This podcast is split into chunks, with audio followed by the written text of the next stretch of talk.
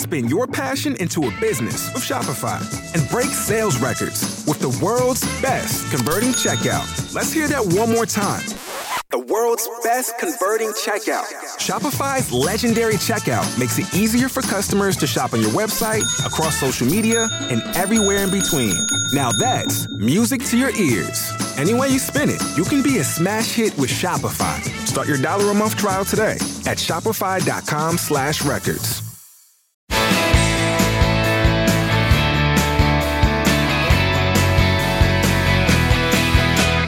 Welcome to the Bulwark Podcast. I'm Charlie Sykes. It is August 30th, 2023. And we are joined by Mike Murphy, an apostate GOP strategist, consultant, campaigns advisor, include John McCain's, Arnold Schwarzenegger's, and Mitt Romney's, all really Republicans in good standing these days. So you've been running the table there, Mike. Yeah, I am so old. How old are you? Uh, I, I, am so old. I remember the St. Burkian Republican Party. I started in the mm. early '80s, and uh, so I've seen the the transformation from the best parts of the Constitution to the worst parts of the Walmart parking lot. Yeah, I mean we're we're already at the stage now where we're sitting around the fire saying to the young people, "Let me tell you what it used to be like." You know, we would we were for the balanced budget. Yeah. Uh, four people were completely crazy. Of course, you all have your own podcast, Hacks on Tap. You're an analyst for NBC News. Okay, I want to start off with I suppose this is a palate cleanser because I know that everybody who listens to this podcast just, you know, can't get themselves enough. Donald Trump, you know, Trump is now saying that he's going to be recording these videos on Truth Social on a regular basis, which I mean, really, what could go wrong? Yeah, given thank the fact God. That, it's perfect. Yeah, these lawyers are going, oh no, yeah, yeah, exactly. Well, you're a Trump exactly. lawyer. This is what you signed up for. You have the client from hell. Not a surprise. Yeah, that's the book I'm waiting for. One of the Trump lawyers does a tell all at the end because the worst job in America. It is the worst job. In, well, I'm, I'm, i have to think about that. I think there are probably some worse jobs in America. I think the guy that's Trump's body man, that might be the yeah, worst job true. in America. That's true. Take Particularly if you end up going outside. to prison. Yeah, if you end up going to prison for it. So here is the former president of the United States commenting on the mental acuity of the current president of the United States. And I want to get your thoughts on the other side. Crooked Joe Biden is not only dumb and incompetent, I believe that he has gone mad, a stark raving lunatic with his horrible and country threatening environmental open borders and DOJ FBI weaponization policies. He is a mental catastrophe that is leading our country to hell. Jeez. Yeah, okay, leaving know, aside the eloquence of this famous wordsmith, like, I mean, projection much? Oh, I know. You look at it and he's like struggling through the prompter. So I want to meet the punch up guy who wrote it after a frothing rant. But all I could think was mirror, mirror on the wall because he's clearly talking to himself. I mean, it's incredibly revealing, not that we didn't know. And uh, we're all in this Kafka esque nightmare fever dream about all this. Mm-hmm. And I mean, 20 years ago, you couldn't have written this. Uh, it's no. just so so obvious, yet so for some reason resilient and threatening. You know, I don't think you have to go back 20 years that you couldn't have written this. I'm not yeah, even sure you could have written this right. a couple of years ago. I mean, there were, you know, people in the DeSantis Brain Trust who were sitting around just a few months ago saying, you know, just wait until that Georgia indictment comes down. That's yeah. when that's when the fever will break. There's no way that Donald Trump is still going to be leading in the polls after after he's indicted down in Georgia. Well, you know, so much for that magical thinking. Yeah, I'm still out there in Contrarianville. We fight over this on Hacks on Tap with my radio DNC pals, Axelrod and Gibbs. But I still think there's this obsession with national polling, which is, you know, right now, President Hillary Clinton would have been ahead in the primary against Barack Obama. On and on it goes, because national polling is a noise meter for what's in the media. What I'm watching like a hawk is Iowa and New Hampshire, which are much more mature markets because the dogs there have other dog food they're learning about. Now, they still like Trump chow, but they like it at a you know bit more than a third. It, it's not the 55% market leader. The dogs who've tasted it are curious about something else. So if one person can beat them in Iowa and New Hampshire, which is incredibly hard to do, so don't go bet your house.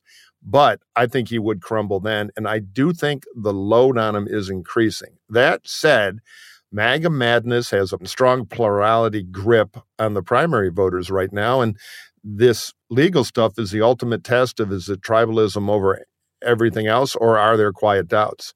Because they're not loud. You, you, know, you have to get an electron microscope to find them, but you do see them in the polling. And of course, the leadership class of the Republican Party, you know, all Vichy Republicans, you know, have a secret room ready for the liberation showing I was against them from the beginning. But very few, very few are out in front.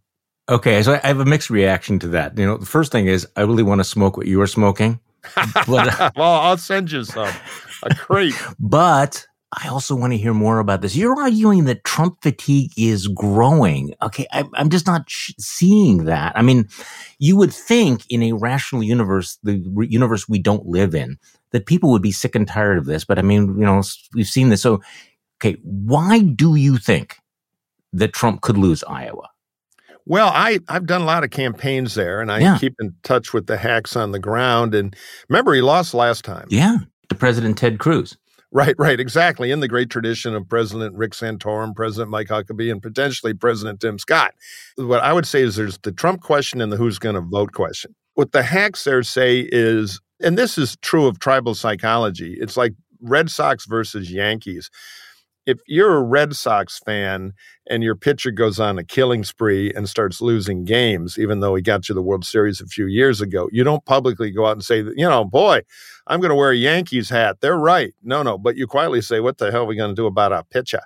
And that's some of the talk there. He's pulling a reliable 35 to 40%. In fact, Fabrizio just put out a great, hilarious expectations monitor. Oh, Nikki Haley's surging. We, you know, mm-hmm. but I think if they can find a way to trade Trump in and give him a gold watch, but not hurt him, because nobody wants to admit they're wrong to the outside of the tribe, I think it's very possible. The other big question, which I think a lot of the analysis is missing because it's done from armchairs in, in Washington, D.C., is the Iowa caucus could be very different this year. It's a huge cultural thing in Iowa. I've worked a bunch of them. Hmm. And what's different this time is there are 160,000 Democrats and Democratic leading independents who voted in the caucus last time and have to sit at home now. They don't get to go tell the country what to do, which is something I Iowans take this thing seriously. I had two regular people stop me on the street when I was walking around Des Moines a few months ago saying, you know, I'm a Democrat, but I'm voting in the caucus. I think it's important that something be done about Trump. I don't really like these, uh, but at least they're not Trump. So there will be some giggling college Democrats who go in there to vote for Trump uh, to, you know, help Joe Biden in three dimensional Vulcan chess. Right. Be but, careful what you wish for. You would think the Democrats would have figured this out by now. I think 20 or 30,000 of them could vote. It's easy. You show up, you say, Yeah, I'm a Republican, you vote, and you sign a registration card at the door that you can undo online a week later. So I don't know. Mm-hmm. I, I think the caucus could be a little different electorate by 20, 25%. And I don't know. I think the Trump thing could hit a crescendo. But the problem is, you win Iowa, you're President Santorum. You, you got to go win New Hampshire. And the best slogan in New Hampshire is screw Iowa. So you, you can't run the totally Christian social conservative Pat Robertson campaign there and not get killed the next week. And nobody right now is threading the needle for that hat trick. Although I think Haley did get a debate bounce, and we'll see if she can put her cynicism aside, which will be difficult for her, and not be wishy washy and run the table a little. She's in the race now. What she does with mm. it hmm. is the open question. Right, I'm going to come back to her in a moment, and and you know th- this is what I was waiting for is for Republicans to say, "Hey, let's give Donald Trump the gold watch and have him go away." But of course, you know the, the flaw with that is that Donald Trump's not going to accept the gold watch and go away. I mean, this is the problem. He loses in Iowa. He will claim that it was rigged, it was fake. He will move right. on. He will never concede. He will never drop out. And right now, he's faced with with a binary choice: winning the presidency or going to jail. So there's no exit strategy for the Republican Party from Donald Trump that is not incredibly messy. You know, I agree with a lot of that. I think there is a third strategy, which is the Nixon strategy, which is make an invisible plea deal. But he's too crazy for that. And I don't think you can make a handshake deal with Trump because he's Trump. My biggest worry is if he loses the Iowa caucus, and wins New Hampshire, he then has a comeback. Yeah. Mr. Loser becomes Mr. Winner, and then he does run the table. I don't believe any of this stuff. Well, you know, the court thing will be in March. No, you never have comebacks in the primary. It's a bunch of dominoes. You either timber somebody early or it's over. And the gold watch question, I think the catalyst is, and you're seeing some of that, the audio track of that video you just played. The problem is we're at the family dinner first of all, you have Uncle Christie, the loudmouth, who's like, you know, he's he's crapping his pants now. He's crazy. Got to put him in the home. And all the daughters, and it kind of look like, oh, the jerk uncle. But then quietly, the Henry Fonda uncle says, you know, uh, yesterday he bit the mailman. And there's a long silent beat. And then all of a sudden, they're creeping in the other direction. So he's biting the mailman right now. The biggest problem the Republicans have is Joe Biden because of the economy, because of age, because of all this stuff, is perceived as being so easy to beat. They're relaxing about Trump. If Biden was a superstar, or if Biden had said, you know, I've, I've had one great term, it's time for the young blood, and there was a scary rising mm-hmm. Democrat, uh, that would help uncog those wheels. But instead, Biden is uh, plowing ahead. Now, if Biden really wants to screw Trump, all he's got to do is throw Hunter in jail because uh, then the precedent is set. But right now, due to the moral equivalence law that rules the Republican Party, I think most of this legal stuff is not having that big of an effect on most voters. The question is will Trump's craziness bubble over? Will he start to look like a loser? And will one of these candidates learn how to take advantage of the opportunity they have? Because they've been just horrible so far. I don't think it would be enough for Joe Biden to throw Hunter in jail. I think that immediately they would move the goalpost and say that, you know, unless he's willing to execute him, um, it doesn't count. I mean, they yeah. would just move that. So I just, before we, we started this podcast, I finished taping the Guardian's weekly political podcast. And, and the question wow. that they wanted to know is, is Vivek Ramaswamy for real? I want to get your take before I tell you what my take was. Yeah, sure. And and just a parenthetical, The Guardian has won my award for the nastiest thing written about a Republican presidential contender back when Cruz mm. ran. Some Guardian writer, I can't recall the name, referred to him as a sitcom vampire, which I thought was a particularly brilliant, brilliant insult to old Ted you know, he's in the oddity lane. I'm not from politics. And you know what I'm going to yep. do? I'm going to require every mailman to jump up in the air three times, move the planet, and I've solved global warming. Then I'm going to fire them all. He reminds me of Morry Taylor, the Grizz going way back. And on a little more serious note, the Herman Cains and the Ben Carsons. And there's room. They get mm-hmm. a little run. So he's doing MAGA unfiltered. Ultimately, you know he'll wind up as a MAGA profiteer somewhere down the line. Yep. But but I, I exactly you know is real as as a curiosity.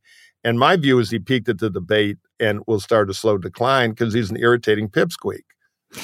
Yeah, that's my take. I mean, I do think we need to take him seriously in the respect that he's an indication of what's happened to the Trumpian Republican Party. How, in yeah. fact, it, it is, you know, been completely subsumed by the entertainment wing. I think it was David French yep. on the podcast yesterday who said the insight that he has is realizing that these days, if you want to emulate Trump, you need to bring the show. It's not about the policy. It's not about the yeah. idea. It's not about looking like you're serious or have gravitas. Bring the show. And he's very good at that. The problem is, that uh, he's so shallow and so shameless and so transparently pandering. He's going to burn bright and hot like these other guys, and then he's going to burn out because he has no long base of support. And Nikki Haley showed what a lightweight he is. But on the other hand, the contrast between him and DeSantis is interesting. DeSantis thought, I'm going to be the new Trump by being really earnest and angry and punching liberals right. in the face, which sounded right. plausible. And Vivek says, ah, f- forget any of that. I'm just going to rap. I'm going to say shit. I'm going to go down each of the hot button issues, my 10 principles, and I'm just going to punch every one of those. Just, yeah, boom, no, that's boom, totally right.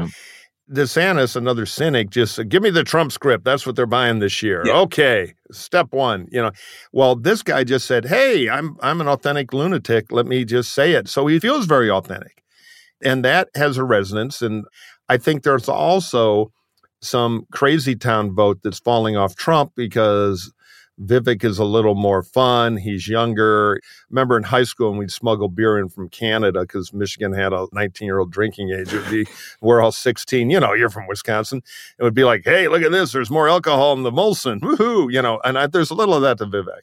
He'll give you the crazy unfiltered, and uh, you can smell the calculation on DeSantis to a certain extent, though, Vivek's strategy worked, right? I mean, you know, he, the fact that we're still talking about him a week after yeah. um, is an indication that it succeeded.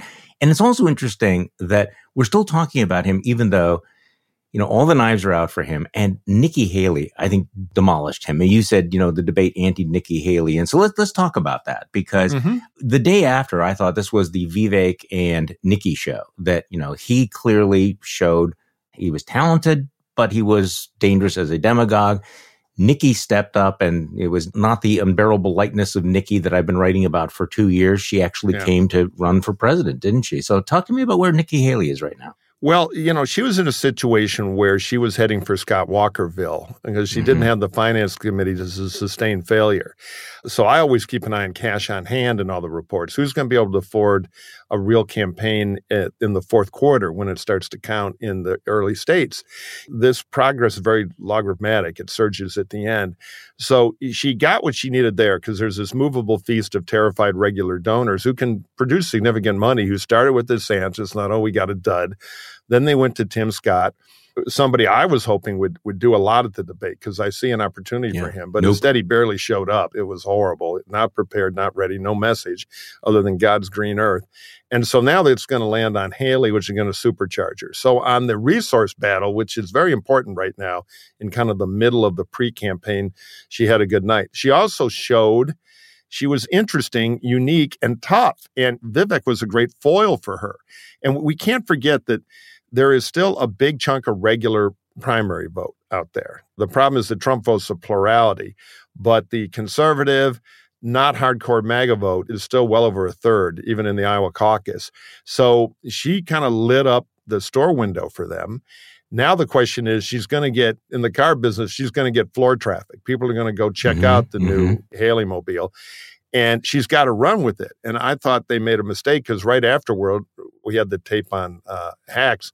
She was there spinning around. Well, I love Trump so much that I habita habita kind of you know running instead habita habita Kamala Harris, and it was back to old weather vane Nikki. So does she have the guts to commit to an edgier campaign? I thought her attack on Trump on spending was smart, and it has to be sustained. But I have a feeling she'll wilt because you know, I'm not a big Nikki fan. I've been public about that because mm-hmm. I know her to be the most cynical person, uh, one of them that I've ever encountered in Republican politics. But I prefer to Trump. I'll take cynic over madman if I'm forced Any to day. in the Stalingrad of our party. But can she take advantage of this window and run with it? And that's an open question. But she she's got a shot. And is she is she willing to take a little pounding to get that independent identity? It's one thing to beat up Vivek, it's another to stand down Trump. No, you described it as now it's the sort of the psychopath versus the most cynical politician in Republican politics. Um, and, right. you know, I've been critical of her as well. But I did sit up during the debate when her first answer, which was kind of this uh, softball generic question about spending and fiscal conservatism, yeah. she went after other Republicans and went after Donald Trump. And I thought, oh my goodness, okay. I had been assuming that she had been running to get higher speaking fees or something like that. And clearly she showed up at that debate here in Milwaukee running for president. She took took some strong shots at him, but she is deeply cynical. Oh, it's incredible. Even Stalin would say, "Wow." you know, she's she's not into killing 50 million people. Let me be clear. I'm exaggerating for comedic effect, but yeah, she is something else. And you know, one day I'll write my book, but what I'm curious about, did she understand why she had a great night, why she got the boost, why her finance people are now returning her calls? And does she have the discipline to focus and run with it or is she going to try to be all things to all people? And that fox interview or cnn interview i can't remember the network after the debate was a bad sign that maybe she didn't learn the lesson of success in which case she will wind up in scott walkerville out of money out of campaign and gone you know by january uh, I think Scott Walkerville is going to be kind of crowded.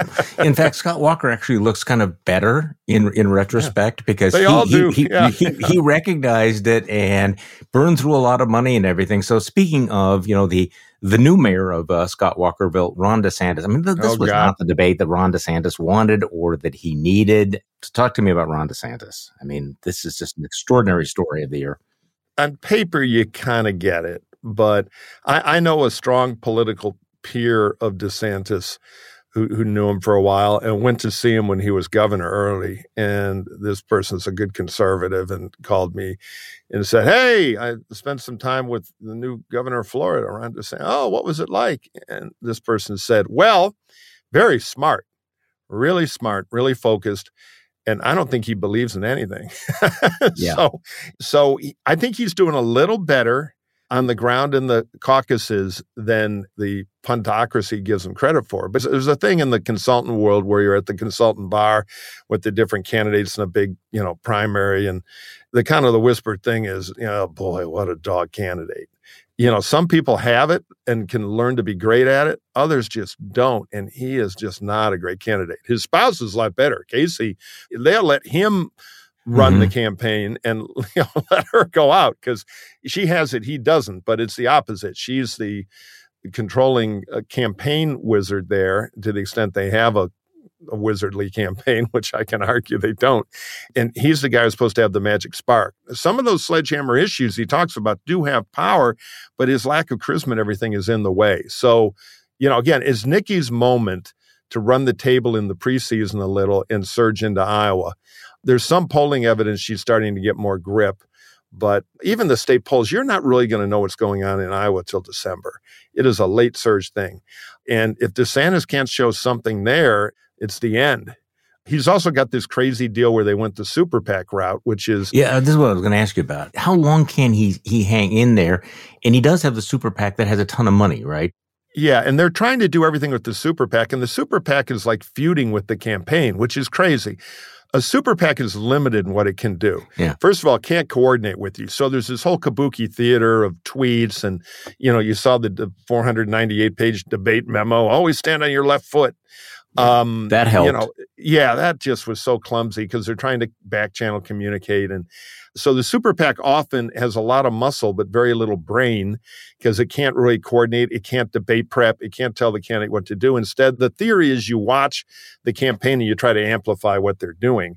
You also pay a lot more. So Nikki Haley for president, the hard money campaign buys a an ad on Wheel of Fortune mm-hmm. in Des Moines and pays eight hundred dollars for it. The super PAC will pay three thousand bucks or more for the same ad. So even though you have more money, it burns faster, and there are limits to what you can do. What they're trying to do, which is a new thing. I mean, some people tried it in 2016. Is they're trying to run the whole field overhead through the super PAC. So after a DeSantis rally in a hall they paid for, it. DeSantis walks out and then they sign everybody up. It's cumbersome though.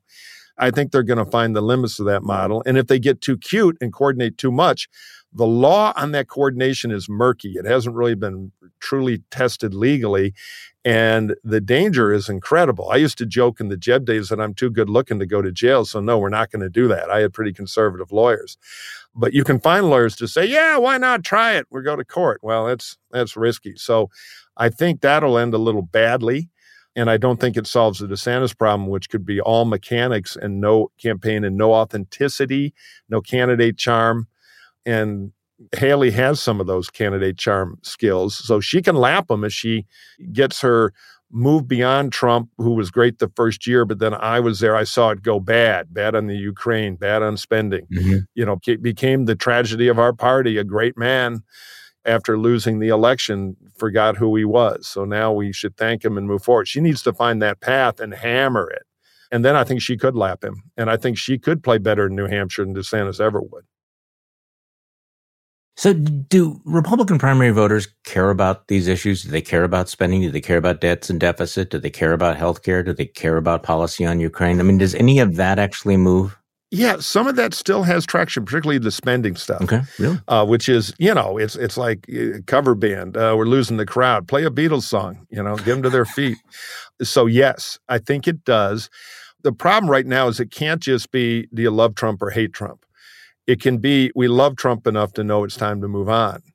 And that's the needle they got to thread. And Nikki started that at the debate, but you know, can she sustain it? That's the billion dollar question. Because if she beats him twice, if she beats him in Iowa and New Hampshire, right? Even if she's second and he's third in Iowa, if you kill him twice, he crumbles. Well, then it's a totally different game. And she's the best position to do it now. I thought Scott had a chance if he would run Tim Scott, not the one note Christian campaign in Iowa, the wider opportunity guy campaign, which is his magic power that he's not using enough. But they're going the President Santorum, President Huckabee route, which, you know, ends in one good night.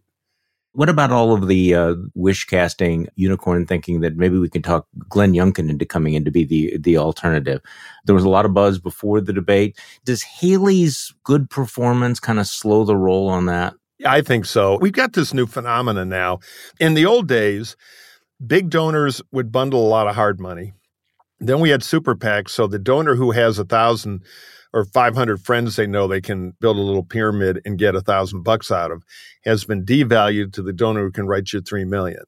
And most of them are great and work hard and are part of the team. But we have a new class of donor that hires press secretaries and loves to chat endlessly with Maggie or somebody on the phone. Jesus. You know, well, as I look at the vast canvas as a real power player, the name is spelled, you know, three of these mm-hmm. guys. Mm-hmm. Can call up and say, Well, I'm going to go to a secret meeting with somebody who knows Glenn Youngkin and we're going to urge him into the race. I'm a real player. With the you know third trophy wife listening in, that can start one of these boomlets. Two of those guys can. And that's kind of what's happened with Youngkin. I have learned the candidates are like serial killers. If you have to talk them into killing, then nope, nope, they're not real serial mm-hmm. killers. Mm-hmm. You know, can we get Manson to do something terrible? I don't know. He's thinking about it. No. It's like Colin Powell. Oh, he's going to run. He's going to. No. The ones who run want to run. The work is keeping them from starting too early. So if Youngkin wanted to be in this, he'd be in this. And the big window is closing. And I think Haley is now the flavor of the moment. Now, if she bungles it, which she seems to be very capable of doing in the last few days, we're see, then that vacuum will open up again and you read more because three mouthy voters talked to some reporters on background that there's this boomlet for Youngkin. But if Youngkin wanted to be running for president, in my view, he'd be running for president. So, as plausible as the as the case is that okay, you know, Donald Trump had a good run. Um, we need to move on from Donald Trump. Uh, I mean, he's he's too old, and we just we we need to have somebody who's not going to be a lame duck president, a one term president. The problem seems to be that Republican voters right now are stuck uh, on we can't move on from him. We have to defend him right. because he's under attack from the deep state. So, the each indictment seems to lock in stronger support. So give me your sense of how this plays out. We have a court date, at least a tentative court date of uh, March 4th, which is the day before uh, Super Tuesday. The convention here in Milwaukee is not until July. The election, of course, is in November. Which of these trials will change the course of this election, if any? You know, I I don't see the magic lightning bolt. And by the way, I said election, not just primary. Yeah, well, that that's the question. It's much more about the general election. I mean, this is terrible for the whole Republican brand yeah. in the general election. It's the one life preserver that might save Joe Biden, who, in my view, is in terrible political trouble when you're the president of the United States and they think a crazy guy mm. like Trump would be better to run the economy. I mean, that is that's not noise. That's a signal. So uh, in the primary, no. If, if he can get through Iowa and New Hampshire, I think he's going to run the table. I think you're going to see our candidates in tough seats in the general election start to try to figure out how to distance from him. I think the conventional wisdom will be Republicans nominate Corpse.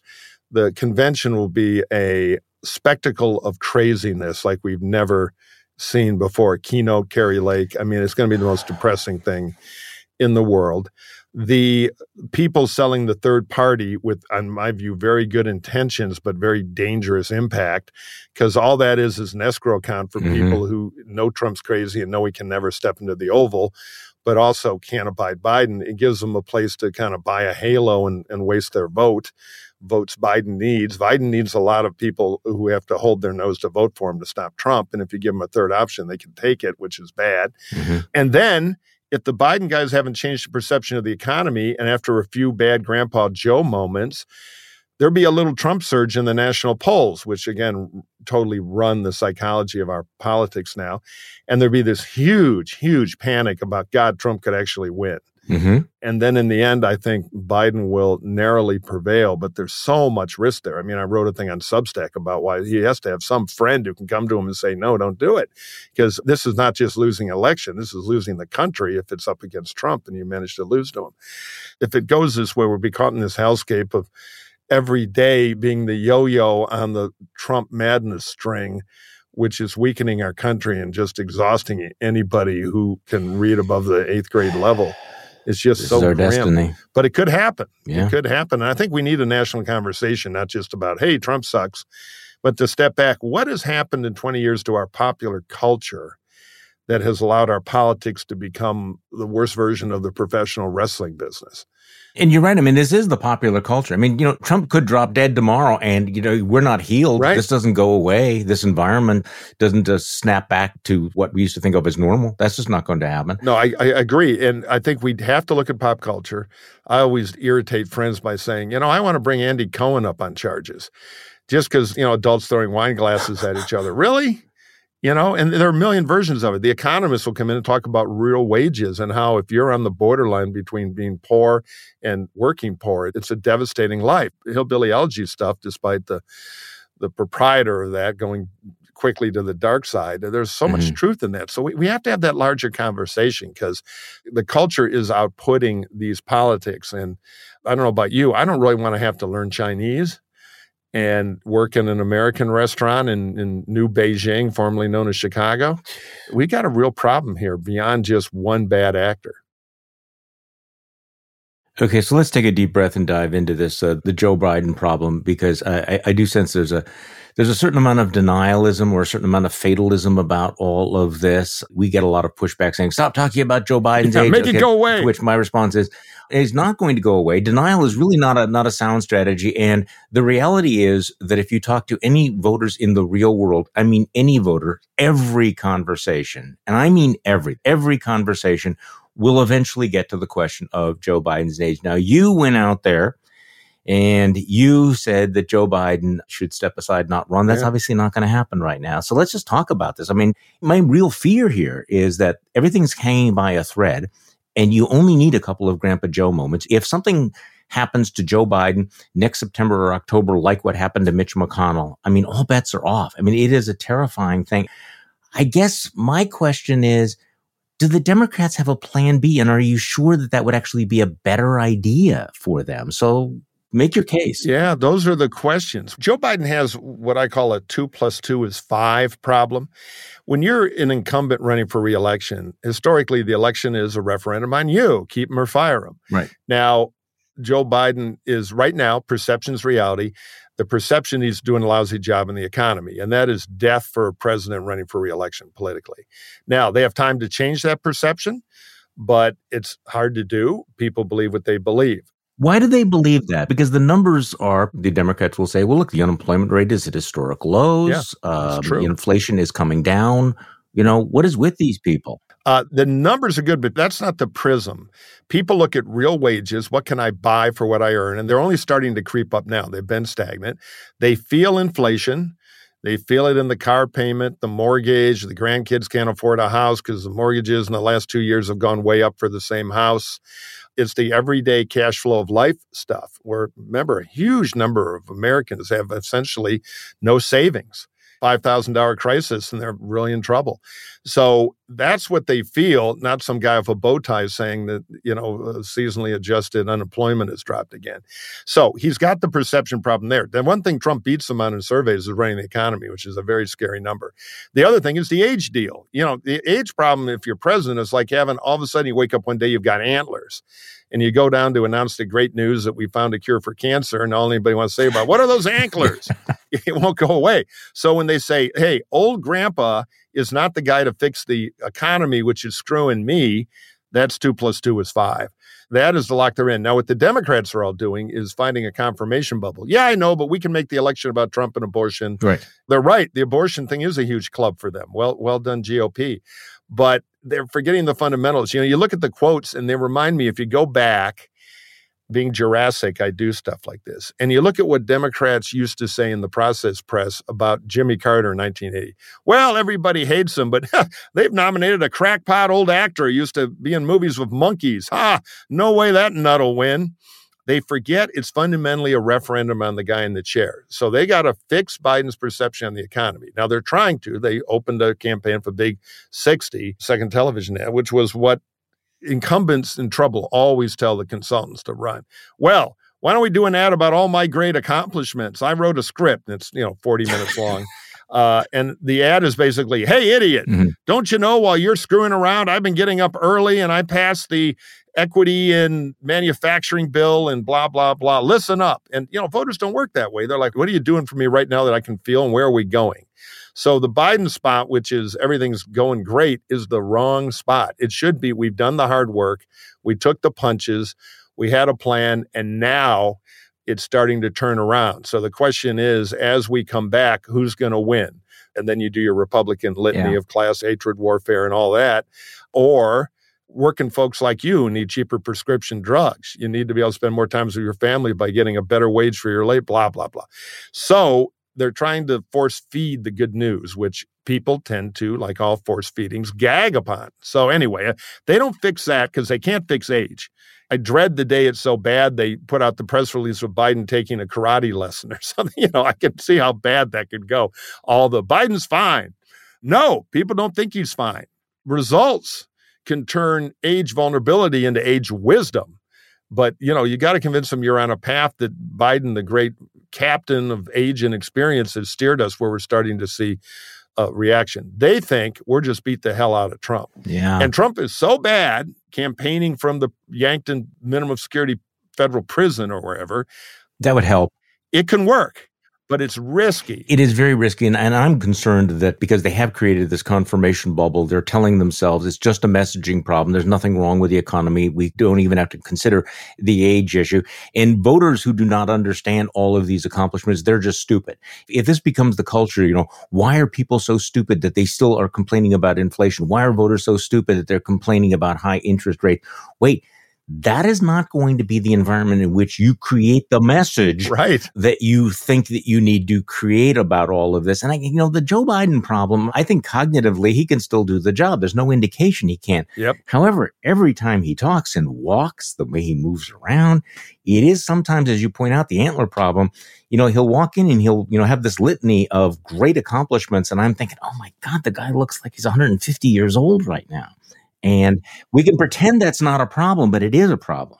Yeah. So, you know, you revamp your comms. He's now the chairman of the board of the turnaround. So you surround him with smart guys. He doesn't walk in and talk alone. You recast the movie mm-hmm. in how you visually communicate things from scratch.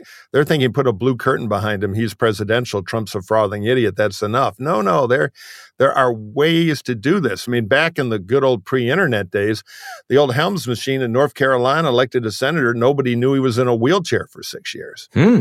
There still are those kind of tricks that can be done or controls on presentation rather than throw them out there and say that wasn't so bad because then he's the great Wallenda. The whole thing is, well, can Biden get across the rope without falling 50 stories?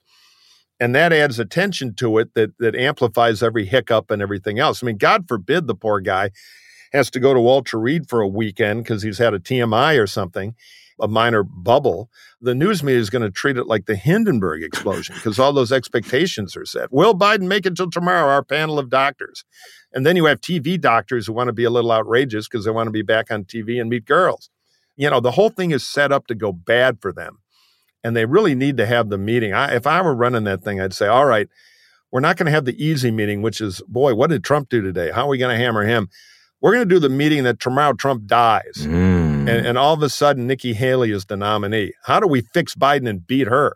I want seven smart ideas by the end of the day, or I'm going to have new people around here. I mean, they've got to really understand the peril of their situation and rethink it instead of call up people and yell at them for being critical of Joe Biden like nobody talks about it. He doesn't appear to be 118. The stakes are too high to screw around. I agree. Okay, will there be a Trump Biden debate? You know, I we were talking about this on Hacks this week, and you know, there's one argument that uh, Trump refusing debates gives Biden a predicate to say, well, you know, the madman won't debate, uh, so I don't have to. He's crazy. Right. My view is one, if December in Iowa in New Hampshire is looking a lot grimmer than it is now, which again, I'm the lonely fool on the island who thinks that could happen, then Trump will debate. Mm-hmm. The guy wants to debate, or the woman who wants to debate is whoever's losing. One of them will be losing in October and will want a debate. The Biden argument will be, well, Trump's still crazier than Joe, and we can get him through three paragraphs and he can do it. And Biden will want a debate at that point. He's not going to lose the election by not taking a final swipe at Trump. On the other side, if Trump is losing, it's in his interest to debate and hope Biden starts talking about talkies and black and white TV. Though Trump is crazy enough that it'll be harder for the, his managers to convince him it's in his interest. So my guess is there will be a debate. Can he do Zoom from the federal pen? it's interesting because you know somewhere in the federal prison service, there's a secret room with an old Secret Service veteran and, and a trusted bureaucrat who knows that world thing. Where the hell do we put him? Mm. So option one is house arrest at Mar-Lago, but I think the political kickback to that will be tremendous. Look, if he did it, he's got to do time for real, not in a mansion. Number two is all right. In North Dakota, there's a SAC base with a colonel's two room bungalow and it's secure, put them there. Or three, I, I uh, filmed a spot once at the nicest prison in America, which used to be a college. It has no fence. It's an honor system federal prison in Yankton, South Dakota, which is quite nice. Every time I'm that seems like a contradiction in terms, by the way. Honor system federal prison, right? so you know you're you're supposed to stay there, but it's uh, on the banks of the river. It's a beautiful old college. I, I don't know if it's still open, but I made a note 20 years ago filming there because the, the center I was working for had saved it or whatever the story was. I thought, boy, if I ever get jammed up, I got to make a deal for Yank. Definitely. But anyway, they're working on it. You know, I'd love to be a fly in that room. Mike Murphy, thank you so much for joining me. Uh, Mike Murphy is co-director of the USC Center for the Political Future, co-host of the podcast Hacks on Tap, and an analyst for NBC News. Mike, it is always great to have you on the podcast. Charlie, you do good work here. I'm a listener. I'm going to leave with one last shameless plug. I, like the great Bulwark, I'm also now fooling around on Substack with crazy rants and raves. So thank you for having me on. I look forward to talking to you again. Outstanding. And thank you all for listening to today's Bulwark podcast. I'm Charlie Sykes. We will be back tomorrow. We will do this all over again. The Bulwark podcast is produced by Katie Cooper and engineered and edited by Jason Brown.